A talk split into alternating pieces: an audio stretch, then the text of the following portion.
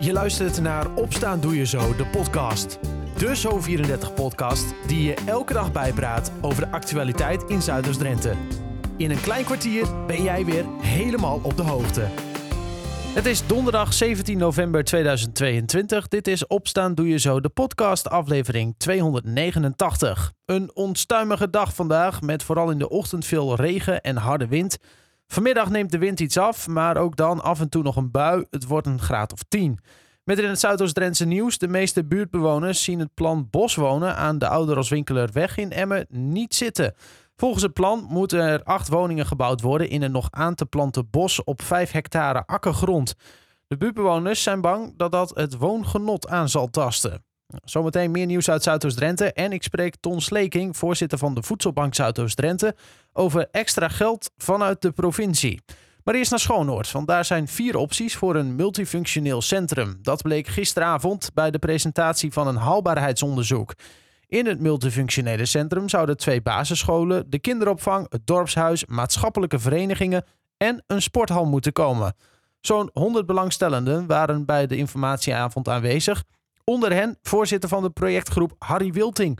Hij kiest voor optie 1 en dat is volledige nieuwbouw met alle partijen in één pand. Nou, dat is uh, direct alles uh, aanpakken qua, qua voorzieningen, ook qua renovatie van de sporthal, om dat alle minuut uh, tegelijk te gaan doen in, in zijn geheel. het voordeel daarvan is, vind ik persoonlijk, dat het ook kostenbesparend is. Want je bent in één keer bouwen met zowel de scholen als met de aanpassing van een sporthal, met de maatschappelijke voorzieningen die erbij horen op de locatie van uh, KSC, voetbalvereniging, uh, voor hun faciliteiten eigenlijk. Daar moet het dan komen bij de, naast de sporthal. Ja, bij de sporthal komt dat uh, in combinatie dan met, met de kantines van, van de korfbalvereniging en van de voetbalvereniging, van de tennisvereniging. En de gymnastiekvereniging maakt er ook gebruik van. Maar er zijn er meer verenigingen die daar eventueel gebruik van zouden willen maken. Maar ook uh, de andere maatschappelijke voorzieningen. Uh, ik denk in Monsieur de Boel, die hier dus nu bij het dorpshuis een terrein hebben. Die krijgen daar ook een terrein. Dat wel daar alles gecentraliseerd is. Ja, de twee basisscholen. De twee basisscholen, kinderopvang, bibliotheek. dus wat dat betreft zijn er best wel mogelijkheden die wij dus zien als dorp. Ja? ja. Alles naar de rand van het dorp, even los van het hele plan. Wat vindt u daarvan? vind ik geen, geen probleem. Nee. Nee, de, de sporthal en, en, eh, en de velden zijn er nu ook al. Ja? Dus als, als, de, als de kinderen naar, eh, naar de sporthal moeten voor te sporten, moeten ze er ook al heen. Ja? ja. Nee, daar zie ik niet een probleem. Nee, er is een heel bedrag mee gemoeid. ruim 18 miljoen als we het hebben over dit scenario. Ja, dat, dat ligt nogal wat en dat is dan aan de gemeenteraad natuurlijk. Dat ligt aan de gemeenteraad. Uh, ja, wij als inwoners kunnen daar niet zoveel aan doen. Alleen uh, wanneer de raad beslist moet, gaan we nog eens een keer weer naar Koevoorde toe om toch te pleiten voor ons plan. Aldus Harry Wilting van de projectgroep in gesprek met verslaggever Dylan de Lange. Wethouder Joop Slomp was ook aanwezig bij de avond. En hij is vooral blij dat het haalbaarheidsonderzoek nu klaar is. Nou, ik ben er blij mee dat die vier scenario's, uh, scenario's op tafel liggen. Hè. Dat heeft al een tijdje geduurd trouwens. Ja, dat klopt. Uh, er is eerst een, een vooronderzoek geweest, intentieovereenkomst afgesloten, toen het uh, haalbaarheidsonderzoek. Maar het rapport ligt er nu en we kunnen nu ook door. Hè. scenario's gaan uh, voorzien worden van een ambtelijk advies. Daar gaat het college wat van vinden. En dan gaan we dat uh, nou, uiterlijk eerste kwartaal uh, voorleggen aan de gemeenteraad. Met ons advies erbij voor een voorkeursscenario. Kan de raad haar keus bepalen en dan kunnen we weer door in de volgende fase. Ja, want die gemeenteraad die gaat over de centjes. En het zijn er heel wat als ik die scenario's hier zie. Het mooiste scenario waar de meeste voorkeur naar uitgaat vanuit het dorp misschien... moet bijna 19 miljoen euro kosten. Uh, dat klopt. De bouw ervan alleen al. Dat klopt. Uh, het mooiste scenario, of tenminste, ik denk wat veel mensen denk ik het mooiste scenario vinden, is ook het duurste, ook in de exploitatie. dus dat vraagt zorgvuldige weging nog. Is dat ook uw voorkeur? Ik, ik ga hier mijn voorkeur nog niet, uh, niet uitspreken. Uh, ik ga nu de ambtelijke organisatie even de tijd geven om hier een verstandig advies uh, bij te formuleren. Er spelen allerlei zaken een rol, belangen van het onderwijs, van de sport, ruimtelijk, nou, hè, maatschappelijke organisaties. Dus dat vraagt gewoon echt even tijd. En nou, ik, zodra we dat scherp hebben qua planning, dan kom ik daarmee. Uh, en dan kunnen we weer de volgende stap zetten. Al dus wethouder Joop Slomp. Alle vier de opties voor het multifunctionele centrum zijn te vinden op onze website zo34.nl en natuurlijk ook te lezen in onze app.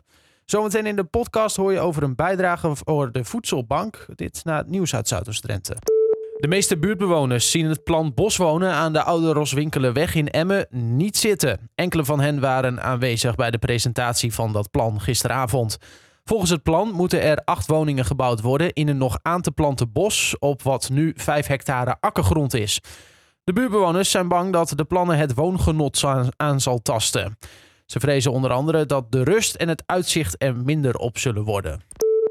FCM oefent volgende maand tegen SV Meppen, FC Dordrecht en Feyenoord. Een vierde tegenstander wordt later bekendgemaakt. De eerste wedstrijd staat gepland voor vrijdag 9 december. Dan komt Meppen naar de Oude Meerdijk. Men speelt de oefenwedstrijden in voorbereiding op de tweede seizoenshelft in de Eredivisie. De competitie ligt nu stil vanwege het WK voetbal in Qatar en gaat op 6 januari voor Emmen pas weer verder. En dan nog handbal. De handbalsters van Oranje hebben zich gisteravond herpakt op het EK. In de laatste wedstrijd van de hoofdronde versloeg Nederland Montenegro met 42-25. Onder andere dankzij zes treffers van Merel Frederiks uit Emmen. Het Nederlandse team was al uitgeschakeld voor de medailles, maar kan nu, nu nog als derde eindigen in de pool. En dat zou dan een duel om de vijfde plaats opleveren. Wordt Oranje vijfde, dan verdient de ploeg een rechtstreeks ticket voor het WK van 2023. Tot zover. Dit en meer vind je ook terug online op zo34.nl en in onze app. In september werd besloten door de provincie Drenthe om 100.000 euro subsidie te geven aan de voedselbanken in de hele provincie. En daar trekt de provincie nu nog eens 74.000 euro extra voor uit. Door de verdeling wil dat zeggen dat de Voedselbank Zuidoost-Drenthe ruim 66.500 euro krijgt. Dat is een mooi bedrag, vindt ook uh, voorzitter van de Voedselbank Ton Sleking. Tenminste, Ton, dat is een behoorlijk bedrag zelfs. Een fantastisch uh, bedrag waar we inderdaad heel veel mee, uh, mee kunnen de komende tijd. Mm -hmm. aan de andere kant, we moeten ons ook realiseren dat we op dit moment zo'n 620 huishoudens in zorg hebben in, het, in ons gebied. En uh, als je dat dan even deelt op die 66.000, dan merk je dat we er uh, in de komende tijd denk ik snel doorheen komen. Ja. Maar nogmaals, het is, het is fantastisch uh, welkom. Ja, hoe is dit eigenlijk tot stand gekomen? Hebben jullie enig idee? Is, is er een soort lobby geweest of zo van joh, we hebben echt wat nodig? Ja, de, de voedselbanken hebben natuurlijk al enige tijd aangegeven dat het aantal klanten voortdurend bleef stijgen dit jaar. -huh. wij, wij begonnen het jaar met 435 huishoudens, we zitten dus nu op 620. Ik weet niet precies hoe het bij alle andere voedselbanken in Drenthe is, maar die stij een stijging zal er zeker geweest zijn. En daar hebben we eigenlijk voortdurend over gecommuniceerd van jongens, het wordt moeilijk. Vooral ook omdat het aantal producten van de supermarkten steeds uh, dalende was. Dus aan de ene kant meer klanten, aan de andere kant uh, minder producten om weg te geven. En ja, dan krijg je langzamerhand een probleem. Ja, um, is dit eigenlijk voor het, voor het eerst dat, dat jullie echt extra subsidie krijgen, of subsidie krijgen überhaupt van de, van de, van de provincie?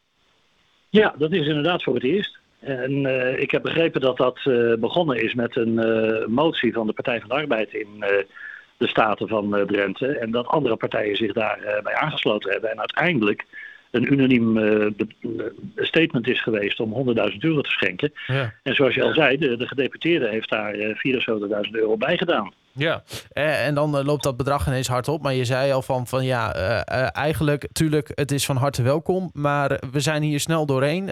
als jij zegt snel doorheen, waar moet ik dan aan denken? Nou, ik denk dat we ongeveer uh, een half jaar nodig hebben om, of nodig hebben, dat klinkt gek, maar dat het met een half jaar ongeveer wel uh, er doorheen uh, zal zijn. Zo. Als de situatie blijft zoals die nu is. Ja. En ik, ik denk, er zijn mensen die zeggen vanaf januari gaan de uitkeringen omhoog en dan valt het misschien wel mee met het aantal klanten. Maar ik denk gezien de voortdurend blijvende inflatie en de energieproblematiek, dat we nog lang met dit soort aantallen zullen moeten blijven werken. Zie je nog steeds een stijging eigenlijk? Op dit ja, moment? die gaat nog steeds door. Die gaat nog steeds door. Ja, ja, ja. En je verwacht dus niet dat het afremt? Ik denk het niet. Ik, ik denk inderdaad dat het ook na de jaarwisseling uh, nog door uh, zal gaan. Ik, uh, ja, wat dat betreft zorgen. En uh, hou ik mijn hart vast. Ja, um, nou zeg je van ja, een half jaar dan uh, zijn we er uh, nou ja, waarschijnlijk wel door. even voor de duidelijkheid, het is natuurlijk niet dat er in die pakketten caviar of zoiets zit, hè, dat dat zo snel gaat. Want voor veel mensen klinkt 66.000 euro natuurlijk als veel geld. Maar ja. dat heeft vooral te maken met het feit dat er zoveel mensen zoveel nodig zijn. Ja, precies. Zo, zoveel mensen zoveel nodig. En zoveel mensen dan ook een, een volwaardig pakket moeten hebben. Ja. Daar zit inderdaad geen caviar in. Maar we streven er altijd naar om per week de mensen in staat te stellen twee tot drie warme maaltijden te verzorgen.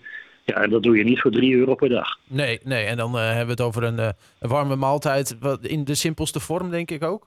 Ja hoor, ja, ja. ja, ja gewoon aarda aardappelen, groenten, stukje vlees. En uh, niks, geen, uh, geen luxe. Nee, nee. Um, uh, de, ja, ja, ik, ik heb, ja, ik wil zeggen, ik heb heel veel vragen. Maar ik vind het vooral een, een, een, schrijnende situatie dat het aantal mensen zo stijgt. een half ja. jaar heb je nu dan een soort van lucht. Um, eerder riep je ook al op, toen belde ik je daarover om de mensen die die 190 euro energietoeslag bijvoorbeeld niet nodig hebben, om dat ook te blijven doneren. hoe staat het daar ja. eigenlijk mee? Ook dat loopt uh, fantastisch. Er zijn uh, tot nu toe zo'n dertigtal mensen die uh, of 190 of 380 euro hebben gestort. En ik moet ook zeggen dat buiten de, de rijke gift van de provincie er heel veel particulieren zijn die onze warm hart toedragen. En die gewoon fantastische giften op onze rekening storten. Dus wat dat betreft, ik, ik, ben blij met, met de bevolking in Zuidoost-Drenthe die de voedselbank zo'n warm hart toedraagt. Mm -hmm. Ja. Uh, mag ik dan uh, concluderen dat in ieder geval uh, het voortbestaan van de voedselbank Zuidoost-Drenthe voorlopig dat is niet iets wat onder druk komt te staan? Absoluut niet. Daar zullen we met al onze kracht naar streven. Ja. dus daar hoeven mensen zich geen zorgen over te maken dat in ieder geval de houvast die ze nu hebben, dat dat niet ineens weg gaat vallen. Zeker weten, dat blijft zo. Ja. Okay. Nou, we blijven het in de gaten houden. En uh, jij zult ongetwijfeld willen oproepen om mensen uh, even weer naar de website uh, te, te, te begeleiden www.zuidoostdrenthe.nl Ja, En dan de knop doneer boodschappen. Ja, precies. En dan kun je zelfs, ja, dat legt hij me de vorige keer uit, zelfs een soort van boodschappen doen voor, een, voor de voedselbank. Hè? Zo, zo zeg ja, daar kun je zelfs een aantal producten zogenaamd kopen. Ja. Dat zijn dan kleine bedragen. Uh, die koop je niet werkelijk, maar je stelt ons in staat om ze te kopen als we ze nodig hebben. Aldus Ton Sleking, voorzitter van de Voedselbank in Zuidoost-Drenthe. Doneren wordt dus nog steeds gewaardeerd. Dat kun je doen via voedselbankzuidoostdrenthe.nl. Tot zover. Opstaan doe je zo de podcast van donderdag 17 november 2022. Een fijne dag en tot morgen.